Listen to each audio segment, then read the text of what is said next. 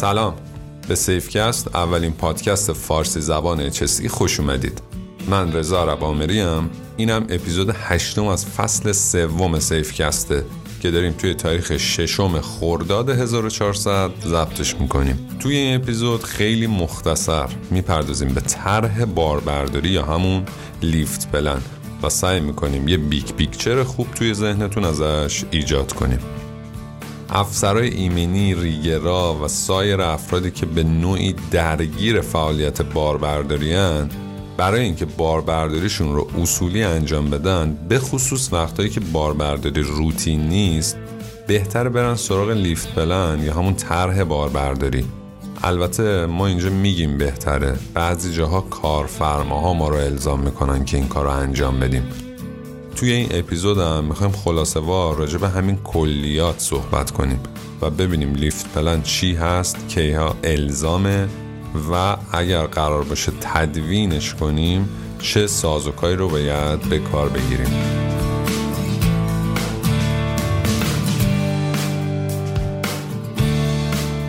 حوادث جرثقیل از اون دسته حوادثن که نه تنها خسارت های مستقیم زیادی دارن بلکه بعد از اینکه اتفاق میفتن کلی بدبختی هم به بار میارن. مثلا فرض کنید جرثقیل افتاده 300 تا ماشین و نفر و تشکیلات باید شما بیاری تا بتونی اون جرثقیل رو از اونجایی که توش گیر کرده بکشی بیرون. یا اینکه کلی خسارت می‌زنن به تجهیزات اطراف خودشون. شرایط خیلی وقتا بدتر از این هم هست. یعنی نه تنها خسارت مستقیم می‌زنن بلکه پروژه رو مدت ها عقب میندازن چجوری؟ یه تاوری رو فرض کنید که سالهای سال طول کشیده یا ماها طول کشیده تا بسازنش بعد می‌خوام بیارنش توی پالشگاه نصبش کنن.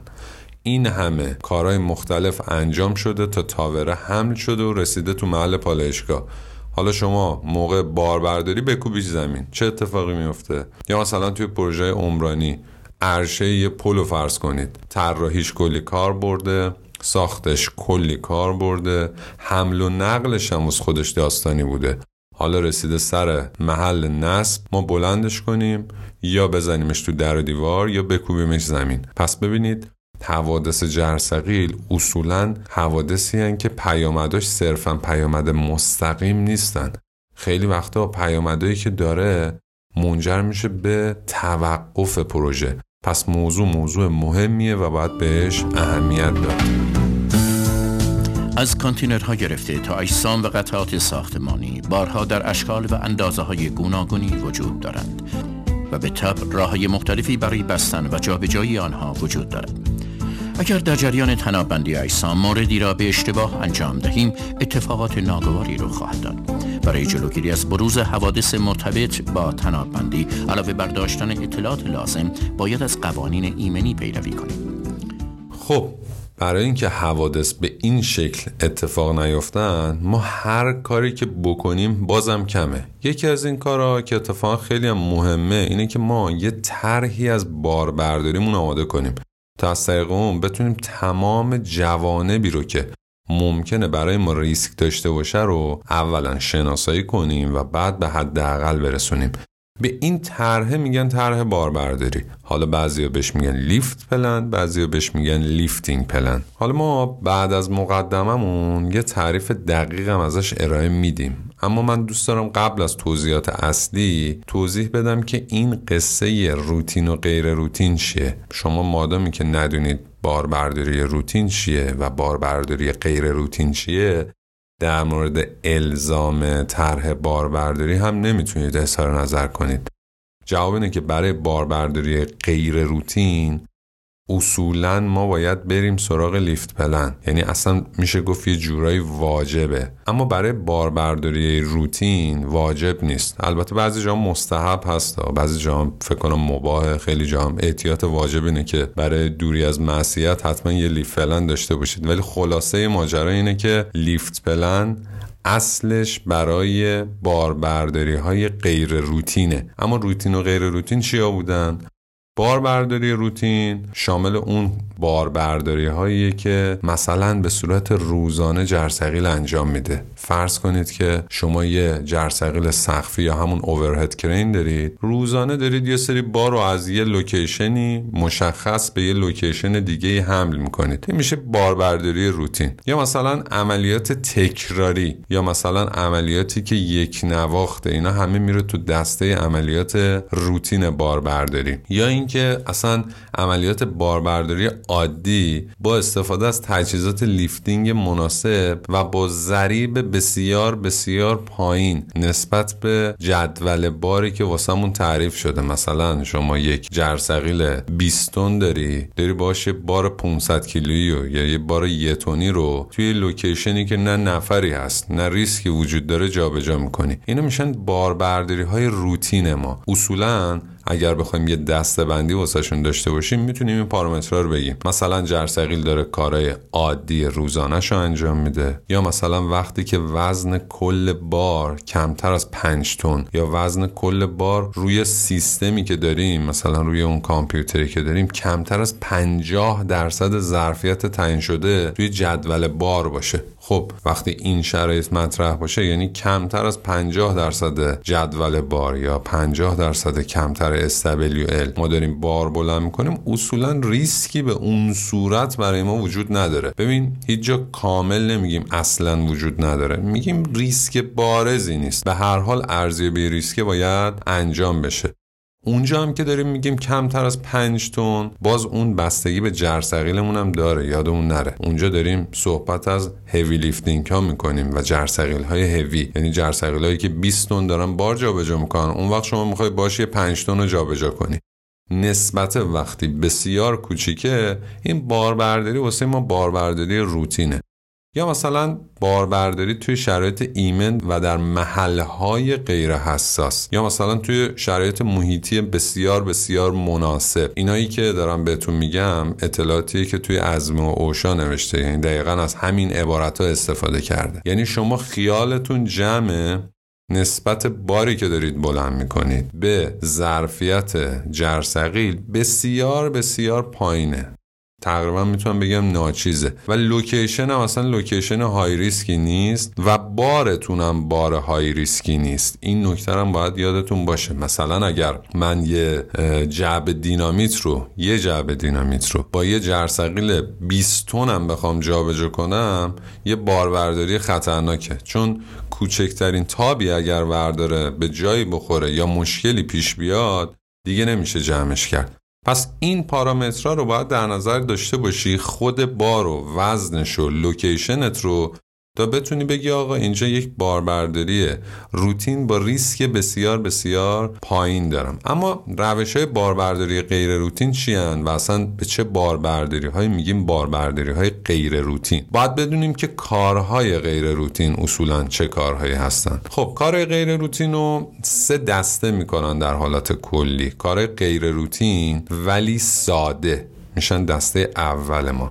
مثلا وزن کل بار کمتر از 50 درصد یا بین 50 تا 75 درصد باشه. بعضی از استانداردها گفتن زیر 50 بعضی گفتن 50 تا 75 ولی با توجه به اینکه ما اونجا صحبت کردیم گفتیم مثلا زیر 50 درصد زیر 50 درصد میشه فعالیت های روتین ما. ما اینجا از عبارت 50 تا 75 درصد ظرفیت جدول بارمون استفاده می‌کنیم. یعنی میگیم اگر باربرداریتون بین 50 تا 75 درصد ظرفیت بار رو داشت یعنی بارتون 50 تا 75 درصد ظرفیت جرثقیلتون رو تشکیل می‌داد توی اون شاهکاری استاندارد کارتون غیر روتین هست اما ساده است. یا اینکه مثلا مرکز سقل بار دقیقا زیر نقطه باربرداری باشه.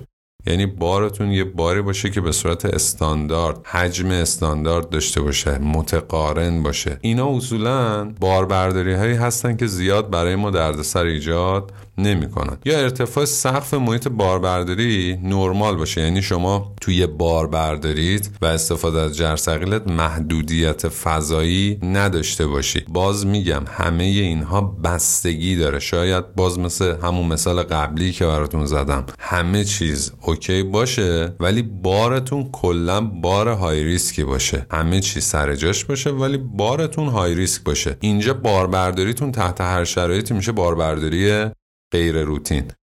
یه چیز دیگه هم اینجا مطرح میشه. میگن تجهیزات باربندی مناسب برای باربرداریتون در دسترس باشه. یعنی درسته که بارتون یه خورده وزنش زیاده 50 تا 75 درصد ظرفیت رو باید استفاده کنید. ولی می‌دونید تجهیزاتتون نوعن استانداردن و تاییدیه دارن. اینجا میشه اون کارهای غیر روتین و ساده. اما کارهای غیر روتین و پیچیده چی هن؟ وزن کل باری که شما داری بلند می‌کنی بالای 75 درصد ظرفیت جرثقیلت باشه خیلی جاها از وزن ها هم استفاده می‌کنن. یعنی مثلا تو ازمه این رو مطرح می‌کنه که میگه کار غیر روتین و پیچیده کاریه که بالای 25 تن وزن باربرداریت باشه در حالت کلی باربرداری رو وزن مشخصی رو براش تعیین نمی‌کنن. یعنی نمیگن که اگر اینجا چهل تن باربرداری انجام بدی دیگه هیوی لیفتینگ محسوب میشه.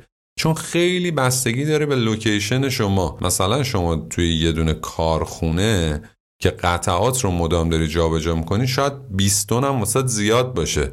ولی توی یه location ی مثل یک plant پتروشیمی 20 تن و 25 تن و 50 تن و حتی 100 تن هم ممکنه اونقدر واست عدد قابل توجهی نباشه. پس از همون قانون کلی استفاده می‌کنیم و میگیم همه چی بستگی داره. یا یه جای دیگه راجع به این قصه صحبت می‌کنه. میگه استفاده از دو یا چند تجهیز باربرداری در کنار هم یک فعالیت غیر روتین رو ایجاد می‌کنه. خب حالا غیر روتین پیچیده است. یعنی چی؟ یعنی هم شرایط کار خاصه هم وزن بار بیش از حدیه که شما عادی فرضش کنی. برای مثال ما به این کارها اصطلاحا میگیم multi lifting مثلا شما یه زمانی multi lifting داری یعنی یه بار رو داری با دوتا جرثقیل بلند می‌کنی. ولی اون بار بار سنگینی نیست. صرفا به خاطر نوع شرایط بار و نوع احجامی که داره این اتفاق داره میفته ولی شما حسابشو بکن. یه زمانی شما هم multi lifting داری هم heavy lifting داری. یعنی هم بار سنگینی رو داری بلند می‌کنی هم داری با چند تا جرثقیل بلندش می‌کنی. اینجور جاها ماها اصطلاحا میگیم کارهای غیر روتین و پیچیده در حالت بحرانی. یعنی وزن بار اصولا بالای 75 تنه و سیستم کاری ما هم اصولا در حالت multi lifting قرار داره. یعنی بیش از یک جرثقیل داره کار انجام میده. استاندارد حالت های دیگه هم میگن. میگن اصولا زمانی که شما بالای 90 درصد ظرفیت جرثقیل رو استفاده کنی داری یه کار غیر روتین پیچیده و بحرانی رو انجام میدی. پس تمام این پارامترها رو ما کنار هم می‌ذاریم تا برسیم به اینکه فعالیت روتین چیه فعالیت غیر روتین چیه. توی ASME خیلی شفاف گفته آقا واسه تمام فعالیت های غیر روتینتون lifting plan رو در دستور کارتون قرار بدید. یعنی تمام اینا که گفتیم حالا دسته‌بندیشون هم زیاد مهم نیست. کارهای روتین رو بذارید کنار. برای تمام غیر روتین ها lifting plan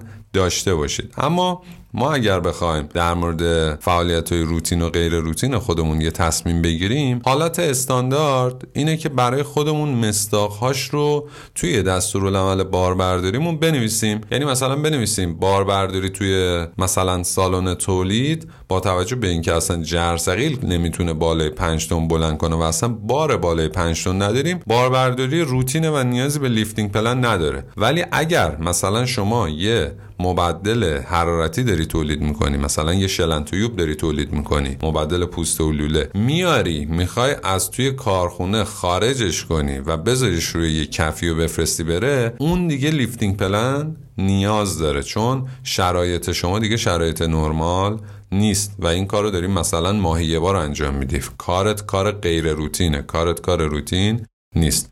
پس تا اینجا یاد گرفتیم که نوع بار، تعداد جرثقیل ها، جنس بار خطراتی که بار برای ما داره لوکیشنی که ممکنه برای ما بحرانی باشه و پارامترهایی مثل خود وزن بار همه و همه تاثیر دارن. روی اینکه ما بگیم یک باربرداری روتین هست یا خیر.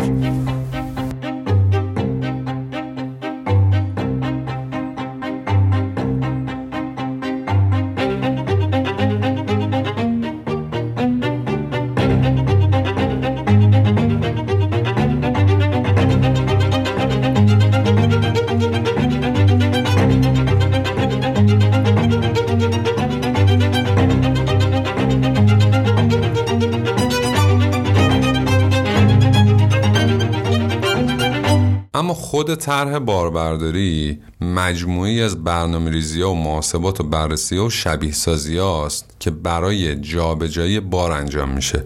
اصولا lifting plan مواردی مثل انتخاب تجهیزات مناسب برای عملیات تعیین نفرات مختلف مرتبط با فرایند شرح وظایفشون و اینجور آیتماست که به ما کمک می‌کنه یه نوعی از simulation رو داشته باشیم تا تمام ریسکایی که توی فرایند باربرداری غیر روتینمون وجود داره رو شناسایی کنیم و اقدامات مناسب رو براشون در نظر بگیریم. اولین چیزی که توی lift plan مهمه مشخصات اون طرح باربرداری یا lift plan مونه. یعنی اینکه ما اصلا تو lifting plan یا lift plan مون چی باید بنویسیم؟ خب کارفرماها اصولا یه ساختاری رو مشخص می‌کنن. یعنی میگن این پارامترها رو توی lift plan تون بنویسید. عناصر اصلی lift plan اصولا شامل روش انجام کار وزن دقیق بار ابعاد و احجام محل مرکز ثقل مسیر انجام کار جرثقیل محدودیت ارتفاعی که داره. مشخصات فنی جرثقیل. مثلا همون جرثقیلی که ما داریم تو محل پروژه استفاده می‌کنیم. ظرفیتش جدول بارش مشخصات و ظرفیت تجهیزات بستن بار اون اسلینگامون بازرسی های دوره‌ای و اولیه و کارهایی که باید قبل از باربرداری انجام بدیم. بررسی میزان سلامت تجهیزاتمون و اون چکلیستی که قرار باید چک کنیم همه چی سر جاش هست یا نیست محل قرارگیری جرثقیلمون. بر اساس اون نقشه جغرافیایی که داریم. موانعی که تو مسیر هست. نفرات کارفرما پیمانکار فواصل مجاز. تمام اینها می‌تونن عناصر اصلی یک lift plan باشن. یعنی خلاصه بخوام بگم هر ریسکی که توی باربرداری هست و باید به نوعی با lifting plan مون مدیریت کنیم. چجوری برای یه پروژه HSE plan می تا ریسکاشو مدیریت کنیم؟ اینجا هم همینه. برای باربرداری هم به جای HSE plan ما lift plan می نویسیم اولین گام مشخص کردن افراد اولین قدم در تهیه lifting plan تشریح فرایند کاری ماست. یعنی اینکه افراد قراره چیکار کنن؟ مسئولین توی هر بخش کیا هستن؟ ارتباطاتشون چیه؟ چه مسئولیتی دارن؟ مثلا rigger کیه؟ sign man کیه؟ banksman کیه؟ همه اینا رو بعدا هم توضیح خواهیم داد توی خود ایمنی جرثقیل. ولی اینکه مسئولیت ها رو خلاصه وار باید توضیح بدیم. توی استاندارد ASME افرادی که توی اجرای عملیات باربرداری نقش دارن رو مشخص کرده. مثلا گفته lift director کیه؟ sign man کیه rigger کیه site supervisor کیه crane owner یا صاحب جرثقیل یا مالک جرثقیل کیه؟ اومده اینا رو دسته بندی کرده. حالا ما به این شکل نداریم. مثلا crane owner رو آورده کنارش crane user هم نوشته. گفته مثلا owner خیلی وقتا باید باشه سر صحنه. user ولی مثلا کسی که ممکنه از owner اجاره کرده باشه. تمام اینا رو توضیح داده. ولی اون کسی که داره استفاده می‌کنه ازش رو توضیح داده گفته این crane operator ه crane operator یا همون اپراتور جرثقیله. به صورت معمول مدیر تیم باربرداری مشخص می‌کنیم ما. این یعنی یه lift director داریم. کسی که نفر اصلی و داره این هماهنگی ها رو انجام میده. این lift director کسی که خودش هم موظفه که اون lifting plan رو بنویسه. کنارش ما توی استانداردا افرادی رو داریم که کار بازرسی جرثقیل رو باید انجام بدن. ما خیلی وقتا این بازرسی رو میسپریم دست شرکت هایی که تاییدیه دارن و ذی‌صلاحن ولی خب اون کاریه که اصولا داره سالی یک بار انجام میشه. توی محیط کارمون خیلی وقتا خود rigger و owner دارن این کارو می‌کنن. حالا توی استاندارد اگر به عبارت lifting inspector خوردید منظورش همینه. شخص صلاحیت داریه که تجربه و دانش کافی و برای lifting داره تجهیزات رو می‌شناسه می‌تونه براش certificate صادر کنه و تایید کنه که این جرثقیل آمادگی انجام کار رو داره. پس اولین کار اینه که ما نقش ها و مسئولیت ها رو توی lifting plan مون مشخص کنیم. قسمت بعدی طبیعتا مرتبط با خود باره.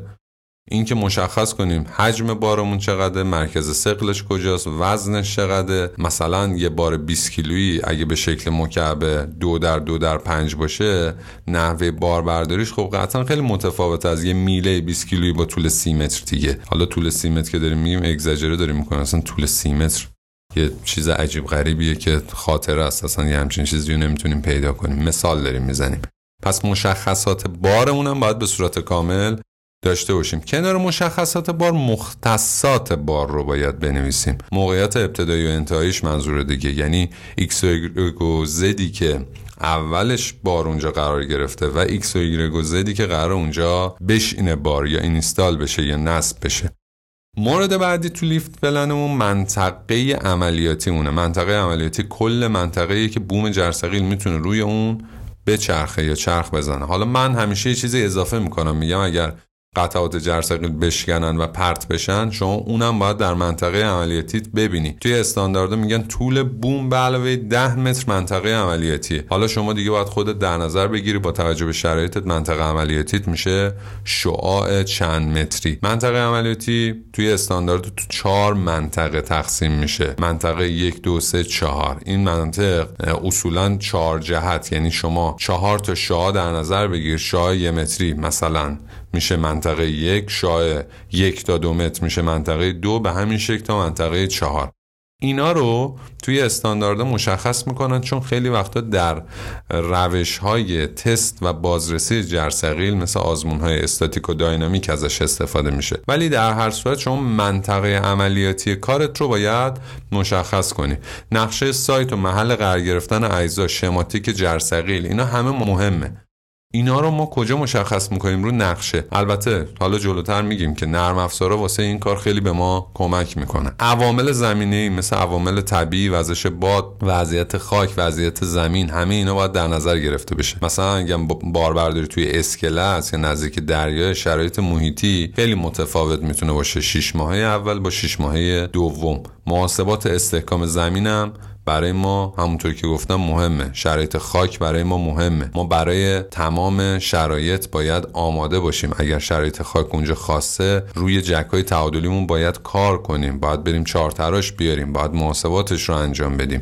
محاسباتش رو هم باید داخل لیفت پلنمون بیاریم. پس نکته ای که اینجا مهمه اینه که اون منطقه عملیاتی رو باید همه جانبه ببینیم. علاوه بر اینا باید حواسمون هم باشه که اصلا تو مجاورت چه جاهایی داریم کار می‌کنیم. از نظر ارتفاع مثلا دکلای برق قرار گرفتن توی مکانهای عمومی مثلا هتل و رستوران و اینجور جاها. جاهایی که مواد شیمیایی خطرناک وجود داره. اینا همه باید توی محاسبات ما در نظر گرفته بشه توی lift plan هم نوشته بشه. مثلا اگه شما خطوط لوله گاز یا مخابرات داشته باشی اینا رو حتما باید تو lift plan ت توی ریسکات ببینی location شون رو دقیق مشخص کنی. اما بعد از اون مشخصات ماشین‌آلات و تجهیزات باربرداریه خب خوبی نرم افزارا اینه که اینجا هم خیلی به ما کمک می‌کنن. حالا ما میگیم باید load chart داشته باشن میگیم باید SWL شون روشون هک شده باشه همه اینا رو توضیح میدیم. ولی شما توی نرم افزارا خیلی راحت میری جرثقیل خودتو با اون برندی که ازش خریداری کردی و انتخاب می‌کنی تمام feature هاشو میاره. تشریح مشخصات ماشین‌آلات مثل نوع ظرفیت و طول بوم و شعاع کاری و در واقع دستورالعملهای سازنده و پلاکش و همه اینا رو شما باید مد نظرت به هر حال باشه و توی lift plan ت بنویسی. اگر محدودیتی هم دارن این محدودیت ها باید نوشته بشه. توی شرایطی که فضای کافی برای باز کردن جک هم نباشه شما باید محاسبات میزان توانایی باربرداری رو مجددا انجام بدی. ابزارهای اصلی برای بستن بار اینکه چجوری بار رو میبندی sling ات چی طول طول و جنس سیم‌بکسل چقدره؟ نحوه قرار گرفتن ظرفیت قلاب و hook و کنار هم بودن اینها به چه شکلیه و به چه شکلی محاسباتش انجام میشه باید بنویسی.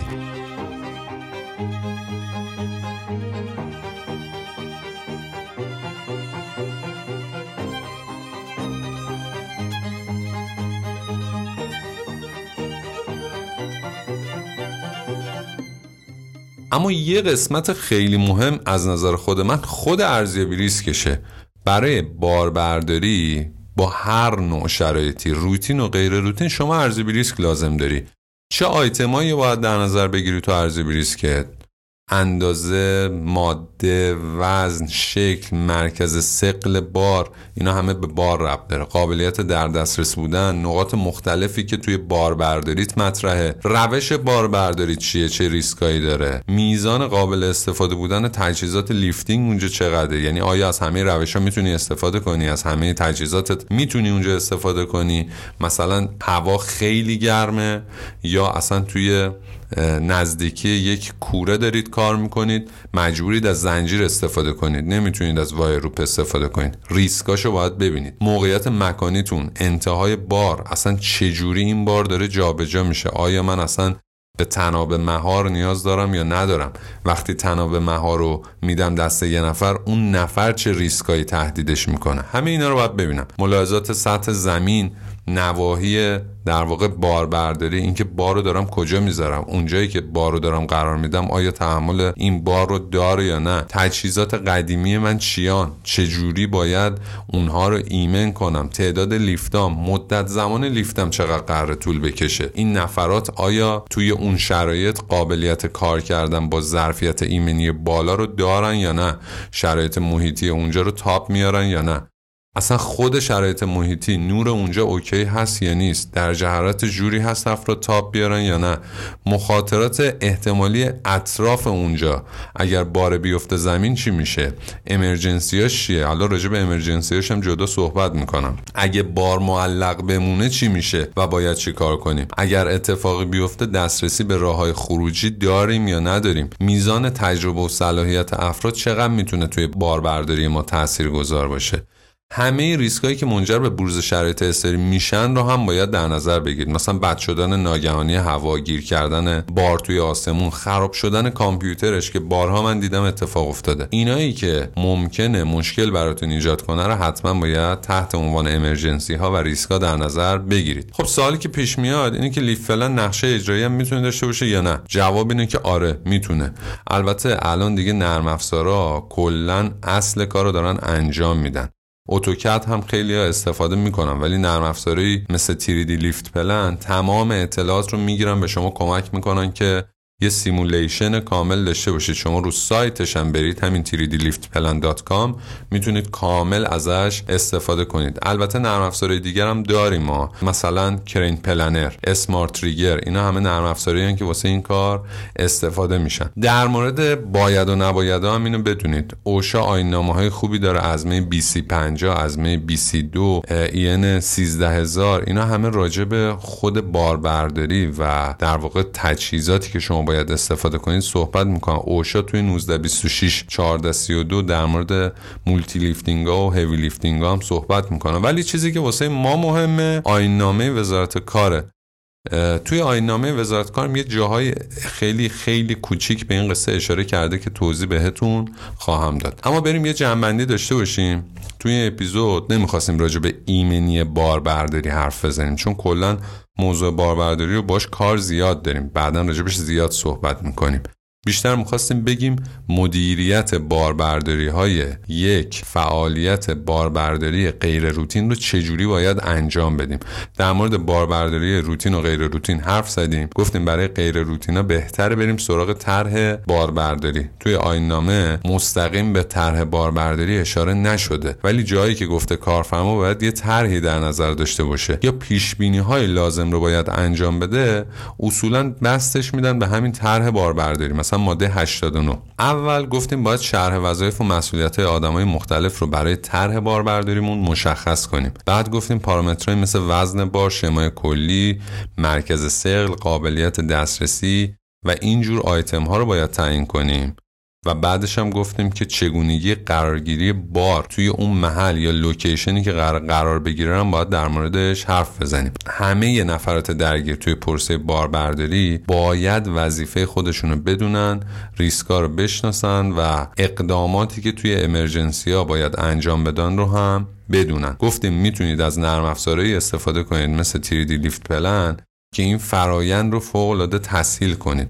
اصولا طرح باربرداری رو HSC و ماشینری یا بچه دفتر فنی می نویسن اپراتور و ریگر و بچه عملیات اجرا می‌کنن. اینجور جاها HSE نظارت هم داره. ولی در کل اصل کاری که باید بکنید اینه که شما طرحتون رو بین همه share کنید تا اگر bug ی داره بتونن بقیه اون رو شناسایی کنن.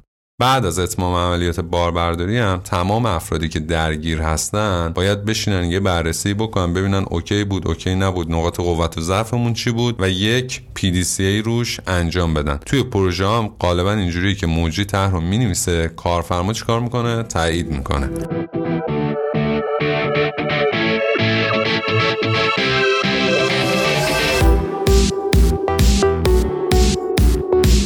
خب چیزی که شنیدید اپیزود هشتم از فصل سوم SafeCast بود. از مولود فاضلی، آزین رضایی‌پور و حمید حامدم ممنونم. به کمک ما اومدن تا ما بتونیم این اپیزود را آماده کنیم. مرسی که به ما گوش می‌دید. ما رو به دوستای خودتون معرفی کنید و صفحه اینستاگرام ما رو هم follow داشته باشید. روز و روزگار بر شما خوش.